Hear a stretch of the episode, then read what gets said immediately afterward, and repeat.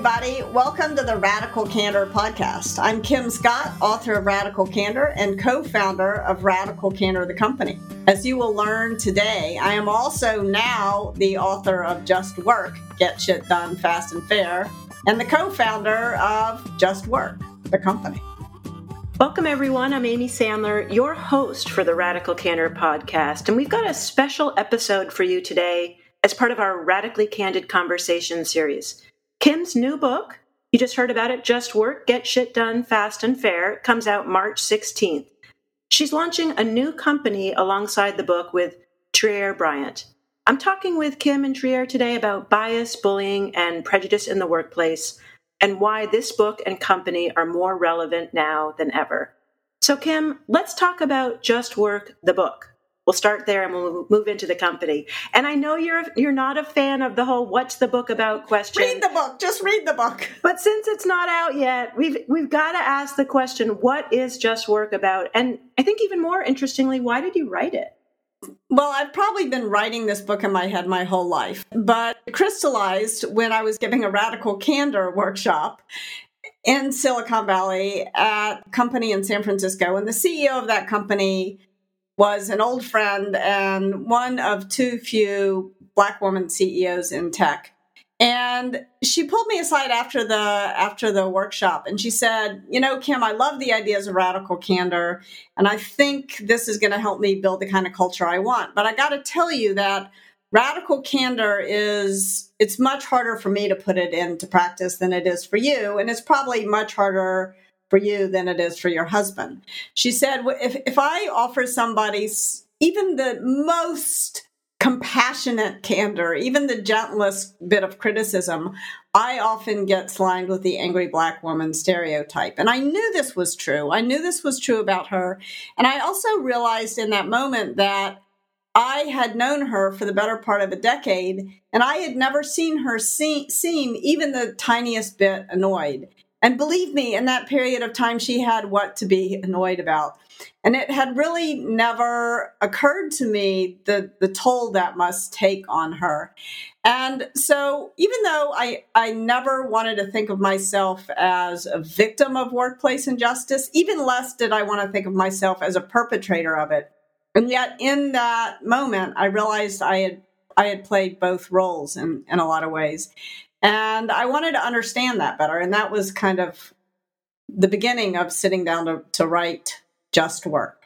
So helpful to set off the, you know, why did you write the book? I'd also love to bring Trier Bryant into the conversation as we unpack the ideas in the book. And Trier, you're the CEO of the new company, Just Work, the company that Kim is co founding with you to put the ideas uh, from the book into practice, just like Kim did with Jason Rosoff and Radical Candor. So, Trier, you've been an officer in the U.S. Air Force, a leader at Goldman Sachs, Twitter, and Astra. You also founded a DE&I consulting firm. And so I'm really curious, how did you first hear about Just Work? And were you already aware of Kim and Radical Candor? Yeah. Well, happy to be here, Amy. Thank you for having me on the podcast. Absolutely, I've heard of Kim and Radical Candor. You know, if you're a leader and you don't have Radical Candor in your leadership toolkit, then your toolkit is not up to par. And I really loved Radical Candor because Radical Candor gave me the language and a framework of how I think, you know, caring personally and giving feedback and those principles are taught in the military. So it was like, oh, yes, people who are not in the military, read this. This is how we do it. Kim and I met through, you know, networks, mutual friendships here in the area. And, you know, when she gave me a copy of the book, the framework in, in, in this new book, in Kim's new book, was just very powerful for me as I reflected on my own experiences in the workplace and how she just framed and, and named workplace injustices. It really challenged me to rethink some of the experiences that I've had, and not just as a person being harmed, but also as a leader and my responsibility to prevent workplace injustices as well. And it was so powerful to me that I said, Kim, how do we get this in front of as many people and into as many organizations as possible? And she was like, let's start a company. And I was like, let's do it. Let's do it. so here we are. It. We're thrilled to have you join the team, Trier. Uh, Kim, what was it about Trier specifically that got you really excited to partner with her? Well, I love so many things about Trier. When I first when when I first saw Trier's bio, I was like, wow, this is a woman who knows how to get shit done. It's just awesome to see her set of experiences. And then when I met Trier in person, I loved her even more. We took the walk that I often, when I start to work with someone new, I drag them up and down the hills around. And Trier very joyfully went on that walk with me, and uh, and we just hit it off. That's so great. So, some cardio capacity is, is important uh, in the job description. Uh, you know, one of the things that you both mentioned was some of the different roles that are involved when it comes to just work. So, I heard about leaders, I heard about people being harmed, people causing harm, as well as this framework. And Kim, we know you love a, a framework. Yes. So, just help us understand at a high level the just work framework and the roles involved.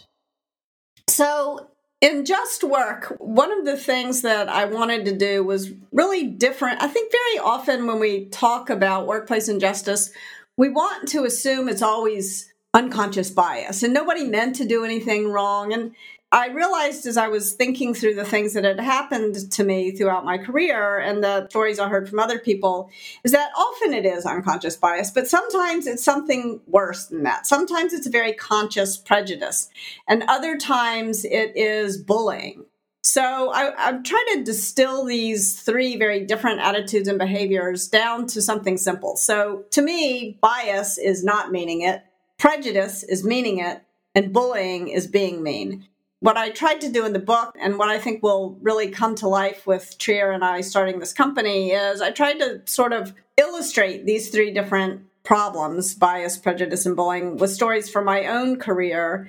But more importantly, I want to get other people's stories in because one of the benefits i think of the way i write is i tell personal stories but that's also a huge limitation i'm limited by my own lived experiences and so i try to come up with a framework that would help me understand my experiences but also help other people understand their experiences. Trier tell me from your perspective when you hear kim talking about the sharing of stories and different lived experiences what's your perspective about the importance of people sharing stories I think there's just so much that we can learn from one another, but I think stories makes it personal. I think that a lot of times when we focus on the theoretical, people will say, oh, sure, theory or research may say that that happens. But when you can make it personal, you really start to think about the impact and, and have empathy for that person, whether you know them or not, right? So a lot of times individuals won't know Kim and I on a personal level, but when we're sharing that story and the impact that it had. And so I think it's not just the story, but it's also how it made that person feel, right? As Maya Angelou says, you'll you may forget, you know, someone's name, but you'll never forget how someone makes you feel. Absolutely. And so when we talk about bias, prejudice, and bullying, unfortunately, I think I can say with some confidence you probably have each had some experience in each of these categories. So I would love to hear some of your stories from each of these categories. First of all, Kim said not everything is unconscious bias, but a lot of it gets put into that category. You gave us the, the framework, but just share a, a story of bias and maybe distinguish why that was bias and not something else. And then we'll get into prejudice and bullying? Bias, I would say my first bias story came on the first day of my first internship of my career. So I'm 18 years old. I'm in Memphis working at a bank, and I'm standing by the elevator.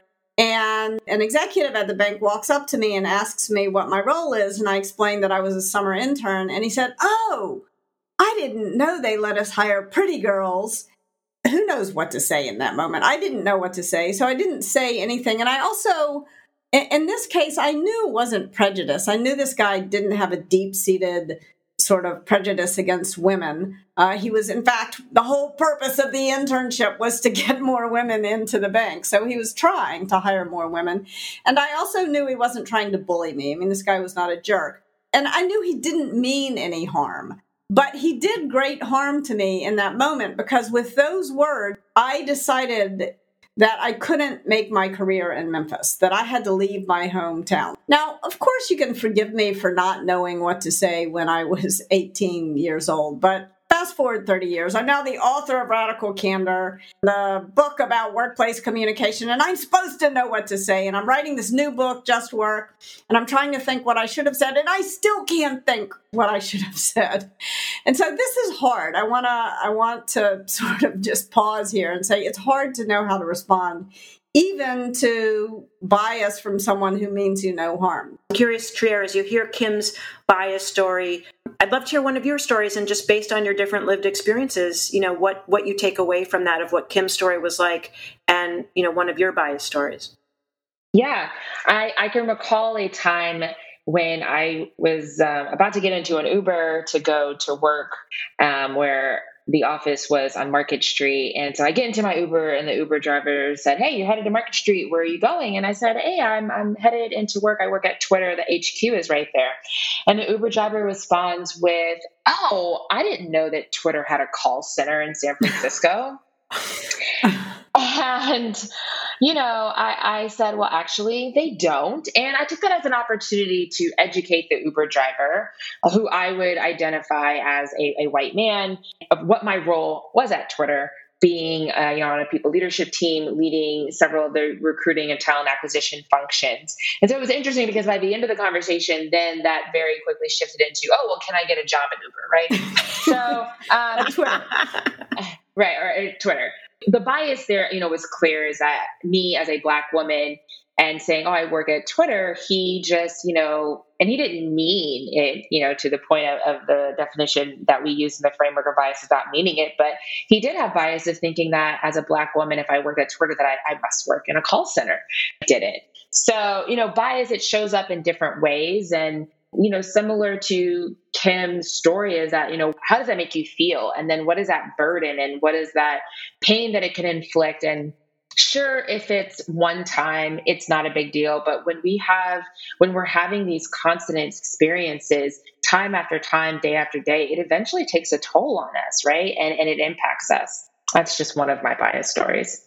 Can you just share with us a little bit of the kind of emotional journey when someone says that to you and how often you've had to deal with that and what your responses are and how you've had to learn how to respond, Trier?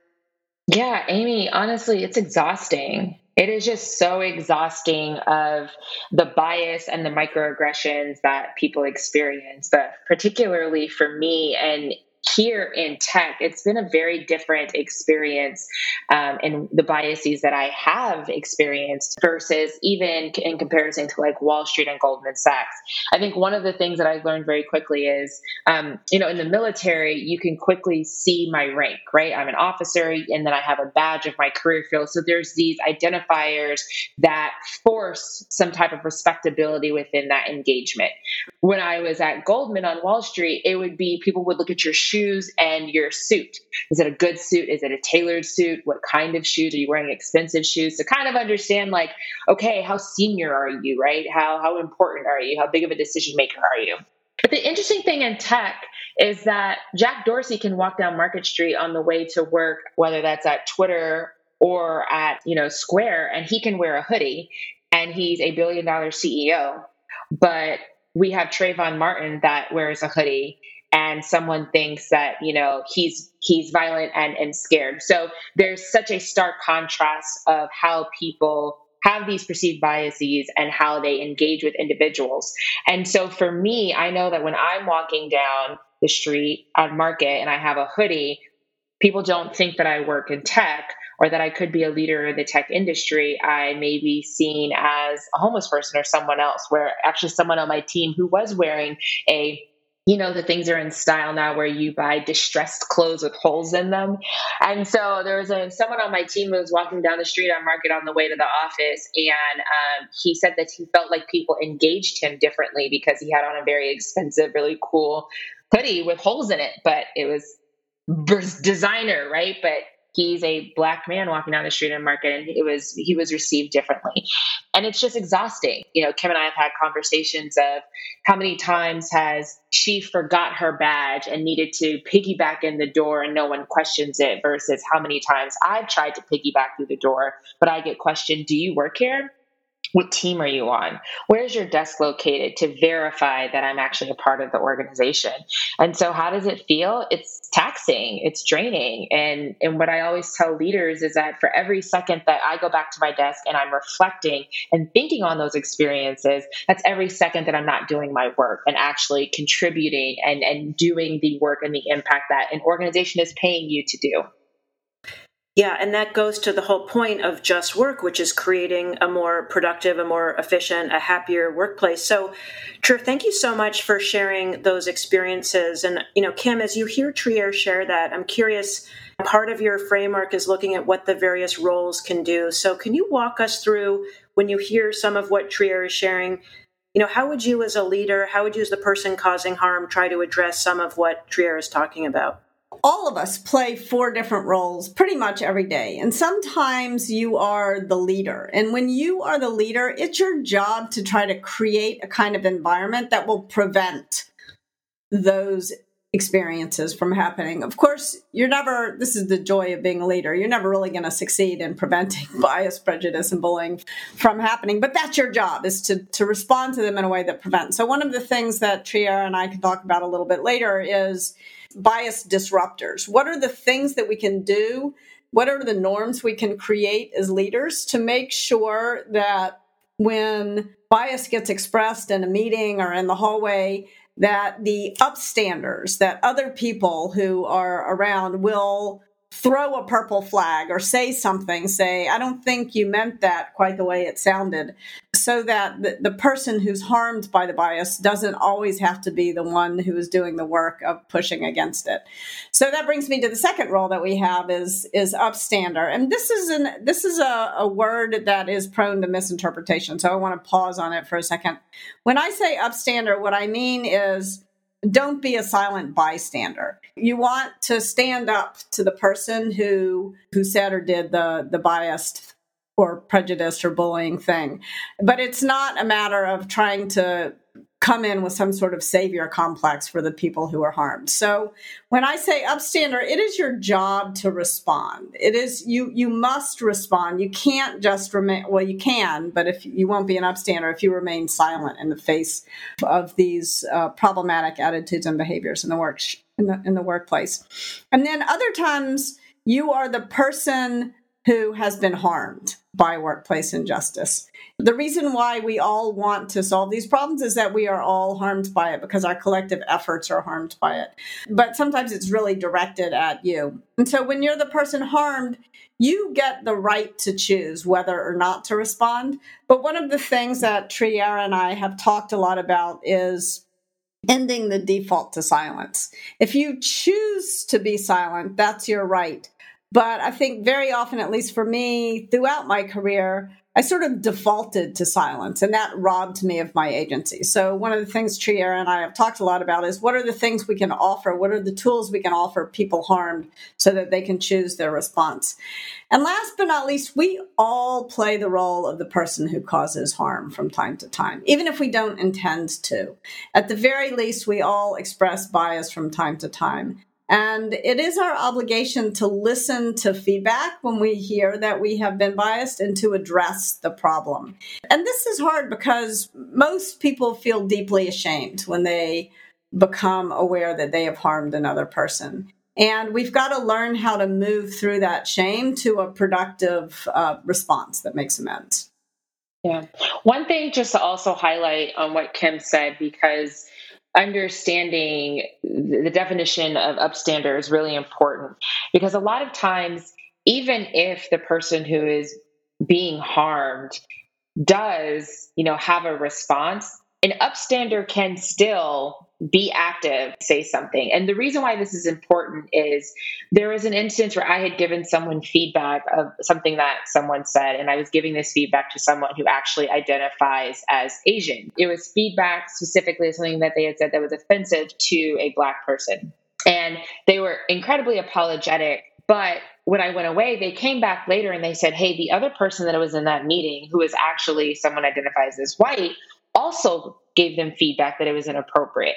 And so that let that person know, hey, it wasn't just something where, oh, well, Trier was offended by that because she was black, and I didn't know that because we identify differently. But to have someone else who identifies in a different way say, hey, yeah, that was bad, and I even know that that was inappropriate. It signaled again to the person causing harm, hey, I should have known that.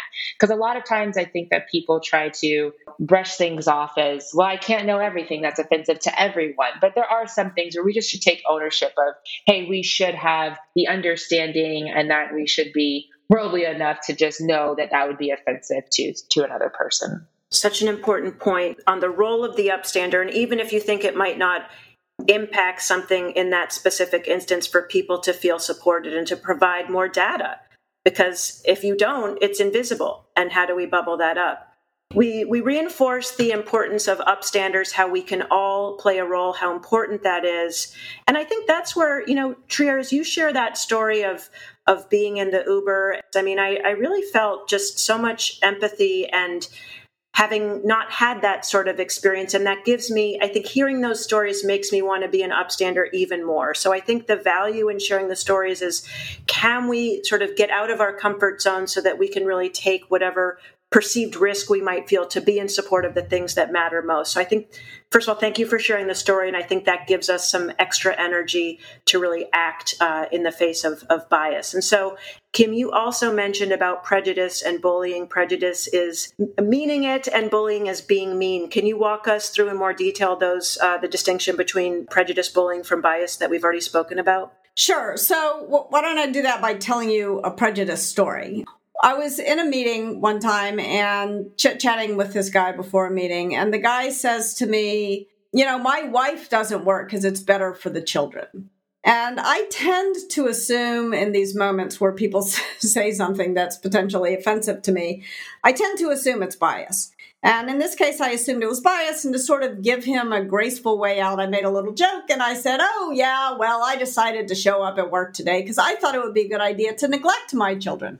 And I was expecting the guy to say, Oh, I didn't mean it like that. But no, he doubled down and he's like, Oh, no, Kim, you don't understand. I have all these studies that show it's really bad for the children when the mom works. And, you know, I have these twins who are three at the time. And so that was much harder for me to sort of take on board than than if it had been biased because he really believed this and and it could potentially have impact on my career because we were working on a project together that demanded some travel and he was going to assign he might not assign me the plum assignments because he thought I shouldn't travel and it was not his place to decide how I should raise my kids.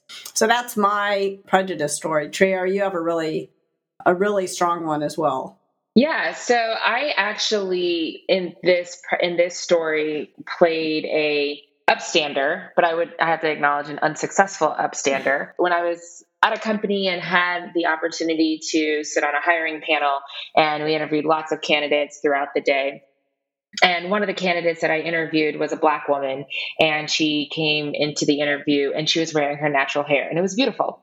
And so, after we interviewed, at the end of the day, when we were debriefing and going over all the candidates, the black woman who had come in that we all had met, she was by far the best candidate, had the best feedback.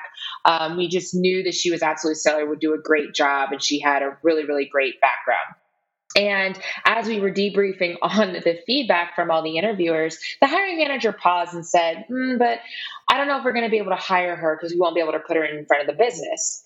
And I kind of looked around like, like who's going to like put her in front of the business like meaning what? And i said so what do we mean by that? to the hiring manager. This is a white woman and she said oh well trier we can't put her in front of the business with her hair. Her hair doesn't look like yours and mine. Now amy at that time I was wearing my weave. So my hair did not look like this white woman's hair, right? My hair in its natural state, the way that I'm wearing it right now, looked like the like looked like the black woman. And so I really pushed back on this, um, you know, because there's nowhere in the job description that says anything about how you wear your hair to be successful in this role. And she was clearly the most competent and the best candidate for the role. And so what we talk about a little later as far as like when power is introduced into this framework, that black woman did not actually end up getting hired. So the hiring manager then had the power to make the decision not to hire her because of her hair. And so that with prejudice, with power, that is, then turns into discrimination. This happens so frequently, actually, that California was the first state to pass legislation called the Crown Act that prohibits employers from discriminating against individuals due to their hair in the employment process. It's an amazing it's, story. It's yeah, so it's upsetting. A, it's a, it's very upsetting. And you know, you brought in the the idea of power. I'm really curious when you said an unsuccessful upstander. As you look back on this story and how much of it, you know, when power gets thrown into it, but what could have been different in that story from your perspective? What would a just work environment have looked like in that case? I appreciate the question because in that moment, I felt like an unsuccessful bystander. That's just being hard on myself. Yeah. Um, but when I found out that the person wasn't hired, and this was in a state that didn't have this law at the time, and I went to my boss, who is the chief diversity officer, and I told her this story. And what ended up happening was that this is an organization that had the structure in place to hold people accountable for that type of behavior. So not only was this hiring manager talked to, but made an example of in a positive way to say, hey, this happened. This shouldn't happen. We were, you know, we educated the recruiting team so that if this occurred again in recruiting debriefs, that recruiters could flag it and, you know, work through that and call hiring managers and interviewers out. So while that particular instance, like she didn't get the job, I do feel that like moving forward, this organization did not repeat that mistake that I did have, I was able to go to a leader and we put the infrastructure in place to prevent that from happening again. I would say I, that's I, a pretty successful upstanding. Yeah, and I just really want to call out how how hard we are on ourselves, and also just going back, Trier, to what you were saying of just sort of the exhaustion of having to address it. And you know in the moment you might not have felt like it it played out the way you wanted to but you that didn't stop you from actually taking additional action and making change. And so i just really want to applaud that. I want to call that out and i want to encourage everyone listening.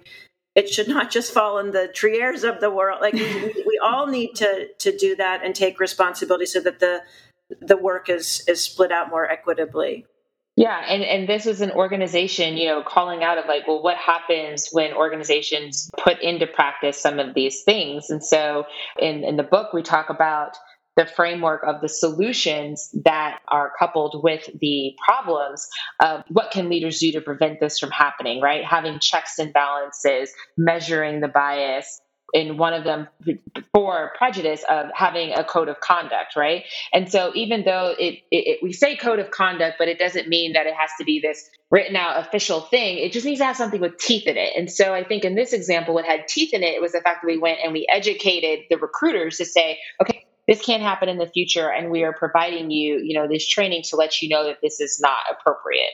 So we just need to make sure that you have within the organization um, that you're managing people's expectations as far as what is acceptable and what's not acceptable and then you hold them accountable to that.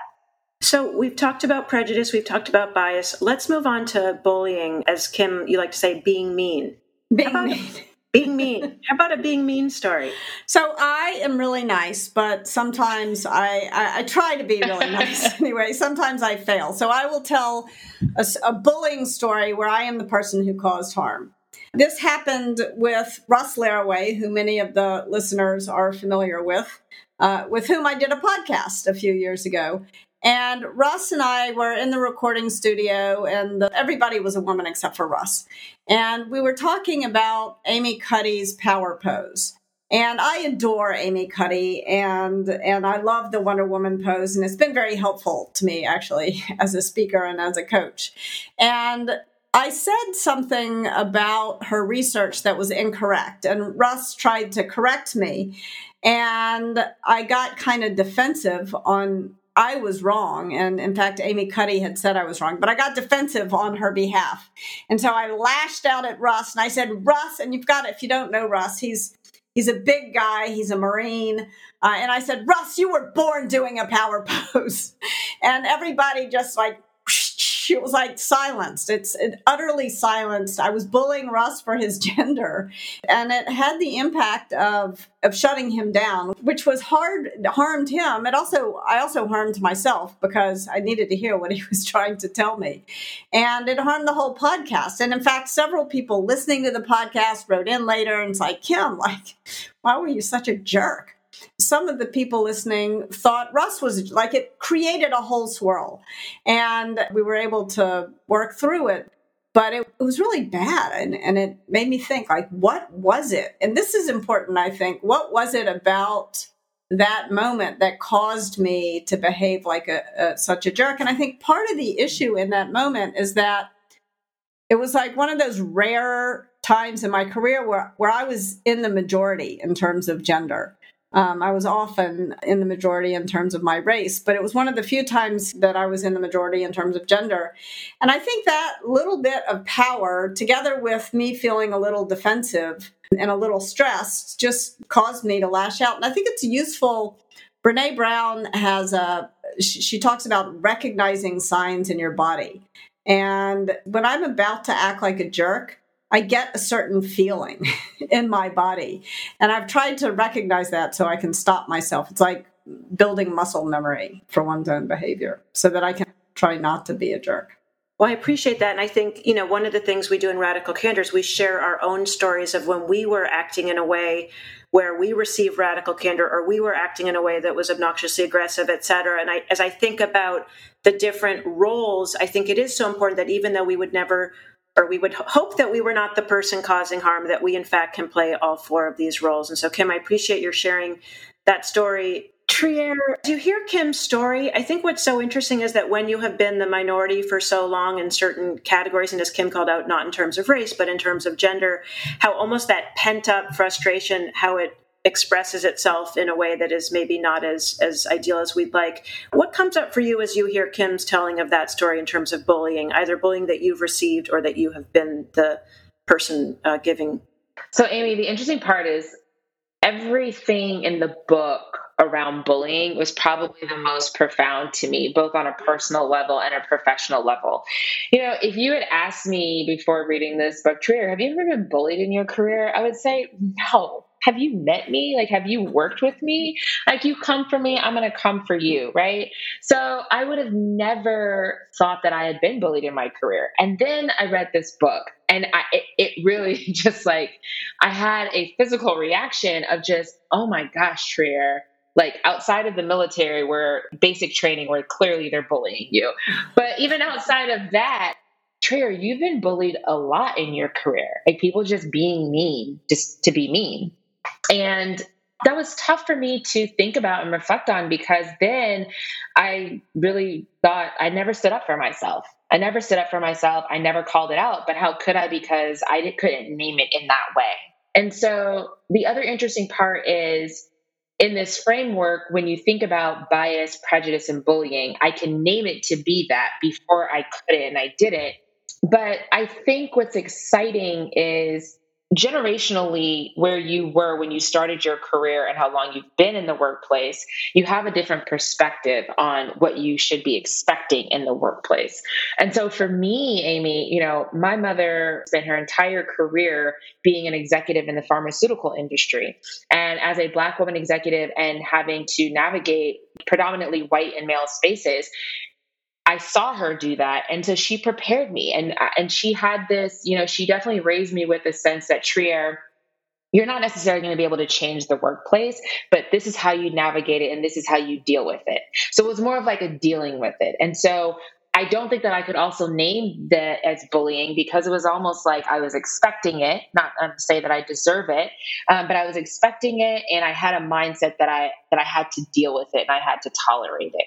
And I think that now in 2021, and definitely in the most last couple years of my career, I've changed the perspective that I, I, don't have to deal with it. I shouldn't have to deal with it, and I can call it out. And I don't have to navigate it, but I can stop it and hold people accountable.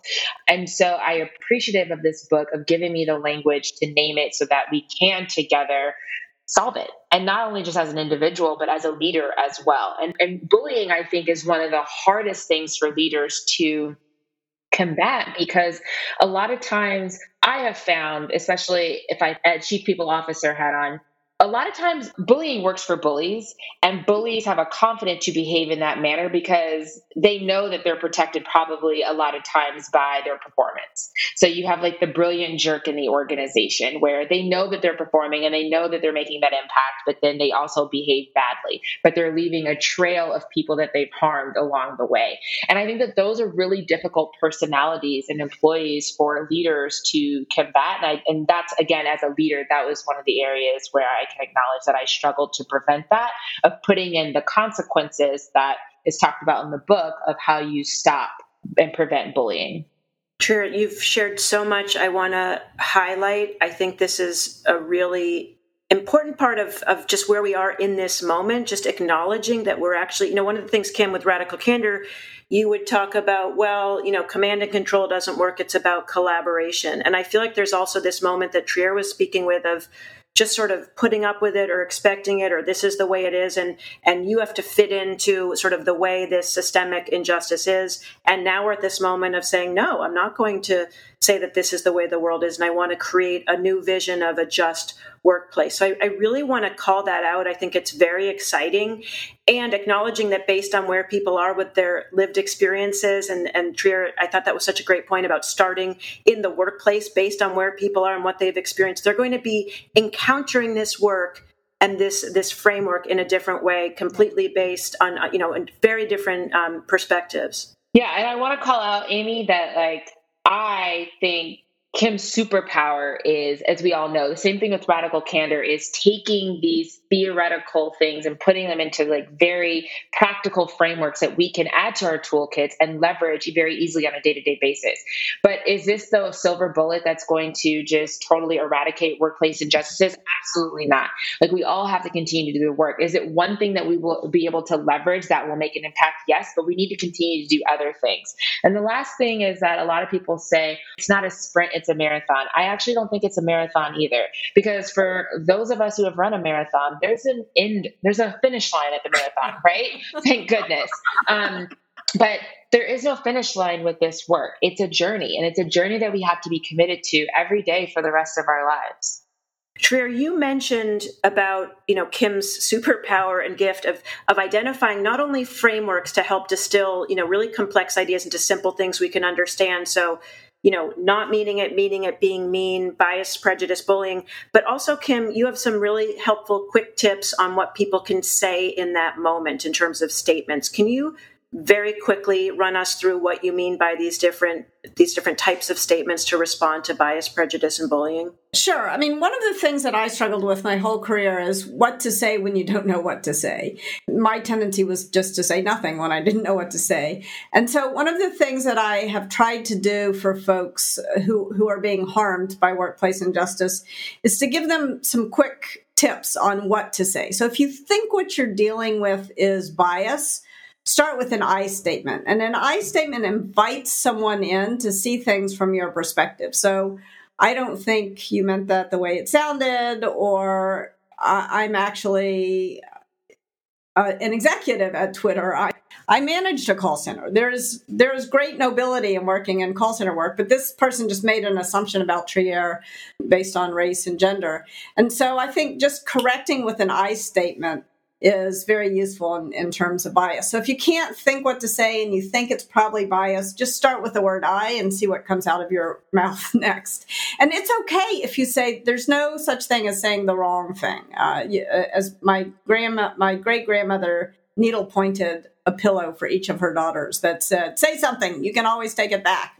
So you can adjust. So an I statement can work for bias. Now, what about prejudice? Inviting someone in who has a prejudice to see to understand things from your perspective is not going to be effective because they believe they are right. They don't really care how it makes you feel.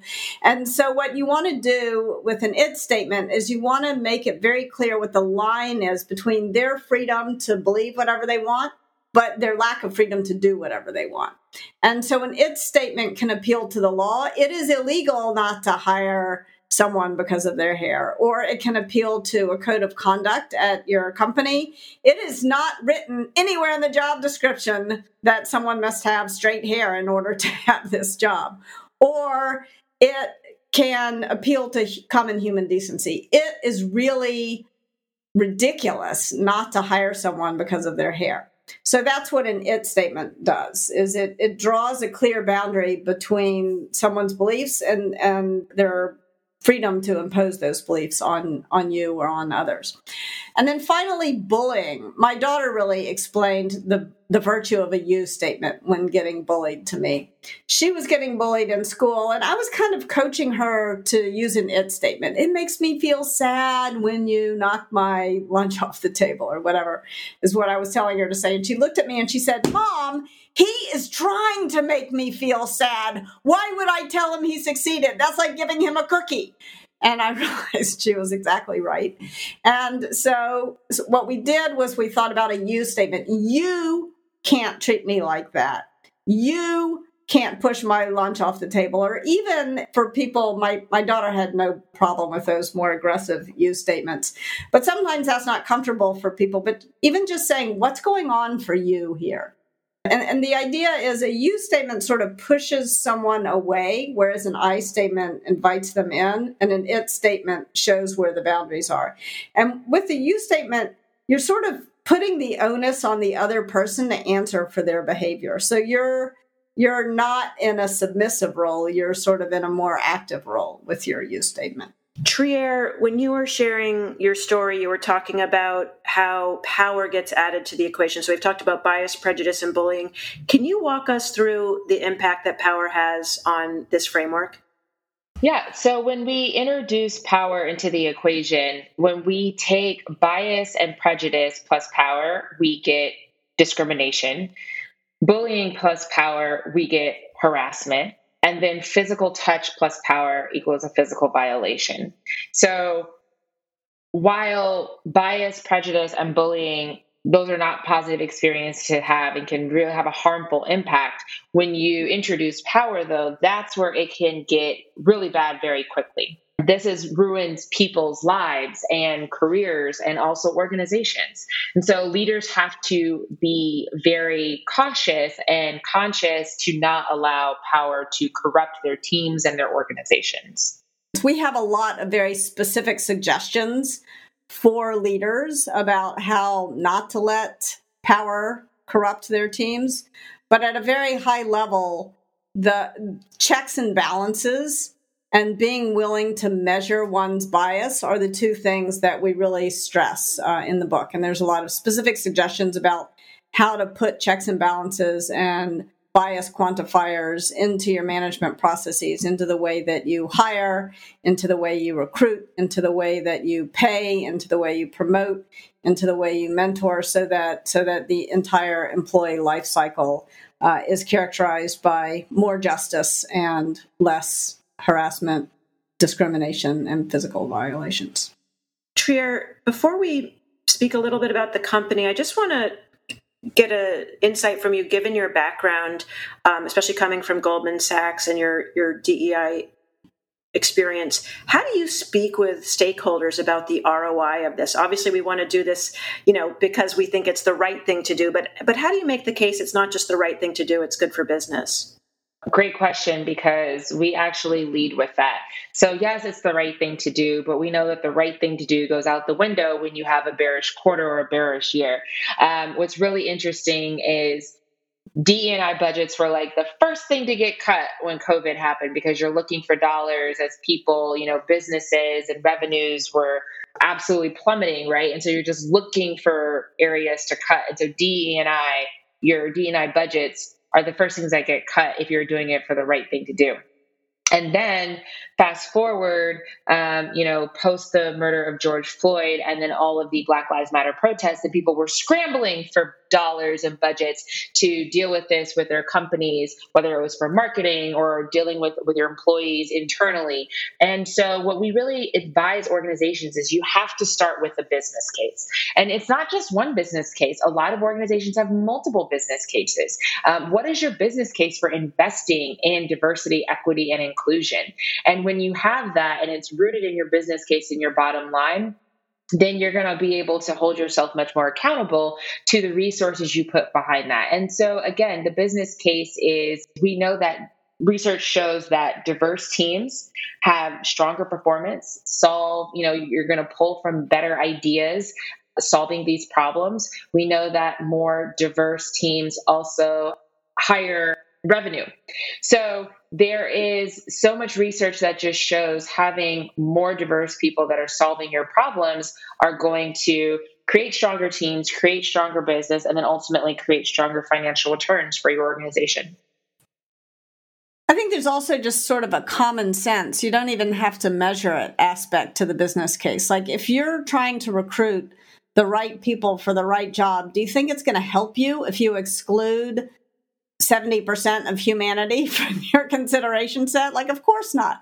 Of course, you want to make sure that you're looking at the biggest possible candidate pool. If you manage to to hire the right people, do you think you're going to get better results if you're effectively telling these people you've just worked so hard to hire to shut up uh, and and you're not listening to their ideas? Like, of course not. So so there's also a, so much research that shows the way that teams succeed is when everyone on a team participates. And yet, there's also enormous research that shows the way that underrepresented people are consistently shut down and underestimated. And that's just going to make your team less successful. Kim, is that what you mean by the word just work? So I think just work might have been just too clever by half. Uh, yes, I meant justice, and I also meant, uh, can't we all just work? And uh, I think a lot of people are three quarters of the way through the book before the justice part of just work uh, occurs to them. So perhaps I, I should have come up with a better title. I'm open to ideas, although my editor would kill me if I suggested that we change the title. And Trier, what were you saying? Not only is it the business case and you know making sure that you have you can pull the best talent from a broader cast a wider net, but once you get those individuals within the organization, again going back to what um, some call the invisible tax, right? So once you get these diverse teams, we want them focused on the work and so, how do we make them, how do we allow for them to have the most inclusive and equitable experience so they're not thinking about those injustices, but they're actually focused and thinking and, you know, doing the work that they need to do? Um, that's where inclusion is so important. So, because diversity is the number in the composition, and then inclusion is their experience while they're there and making sure that they have an equitable experience and they feel included, and that not only everyone has a seat at the table, but that everyone is also getting fed equally at the table as well. Well, thank you both so much. There's there's so much more I know we can go into. There's so much, as you say, Kim, in the book. So one of the things we'll give information about the book in just a moment, but one of the things we found with Radical Candor is that as much as we all love the book Radical Candor, it's really about behavior change. And in many ways, you know, the work that you all are doing, there's some really deep-seated beliefs we're having to address. So the idea of just work the company bringing in talks and workshops and coaching and online content. Can you just tell us a little bit more, in just a, a sentence or two, Trier, about what you're trying to accomplish with the company of bringing these ideas from the book to life? Yeah, absolutely. It is doing just that. It is taking the theory and the book and how do we actually put it into practice and partner and collaborate closely with organizations and individuals to make sure that we are getting the changed behavior. And so our capabilities are, you know, we kind of have them in two different buckets. One is expose and educate, right? So, how do we introduce the framework to individuals of naming your workplace injustices and presenting effective responses to that? But then the second part is evolving and transforming our organizations, right? So those are engagements with organizations and leaders where we go much deeper into the framework and identify specific applications and practical solutions to, you know, what works for that company, meeting the company where they're at and how they can really measure success with implementing these things in their in their organizations. So I think much like radical candor, some of the things that Trier and I have been invited to to offer are are keynote addresses to big teams. Sometimes we're we're asked to come in and do a talk with a smaller team, and other times we do half day workshops with teams to help them engage with these ideas. And then we're also taking a look at doing some more in depth, uh, extended coaching with teams. Fantastic. Well, this is what the world needs. And I know that if there were two people I could pick to help uh, address this, uh, they're, they're the ones that you're hearing from on this podcast. So I know you all are really excited to learn how you can engage with the Just Work content and team. I'll, I'll highlight a few opportunities for you there is a course, Just Work Gets You Done Fast and Fair, that's being held in partnership with Chairman Mom. It starts March 16th, happens to be the same day the book is coming out. And you can sign up by going to the justworktogether.com website. Again, this website, justworktogether.com, this has all the information you'll need to get engaged with the Just Work team. You can learn about the talks and workshops that Kim was just speaking about. You can also share your story and you can get on the email list. You also might want to buy the book. You can go to the justworktogether.com website or your book buying website of choice. Again, it's justworktogether.com.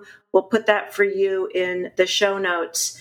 Kim, any final thoughts on this as you launch this really exciting next I would say next chapter. Technically, it's a next book uh, uh, in your chapter of your life to mix metaphors. I'm going to have one final thought. Please, please, please, please buy the book. Buy like five or 10 copies of the book if you can swing it. Uh, launching a new book is like giving birth to a child and sending that child off to their first day at work all on the same day. So, uh, so this book is going out there into the world. Please help it be successful. You heard it straight from Kim Scott's mouth. She would love for you to the, buy the book. this book is for everyone. Just Work is for everyone. As we identified, we all have a role to play, and you will learn all about it with the book, with the company. Trier, Kim, thank you so much. I'm so excited to see where this journey takes you all and all of us. Thank you. Thank you, Amy and Radical Candor team and Trier. Such a pleasure to be on this journey with you. Thank you all. Thanks for having us. Thanks for joining us. Our podcast features Radical Candor co founders Kim Scott and Jason Rosoff, is produced by our Director of Content, Brandi Neal, and hosted by me, Amy Sandler. Music is by Cliff Goldmacher. Go ahead and follow us on Twitter at Candor and find us online at radicalcandor.com.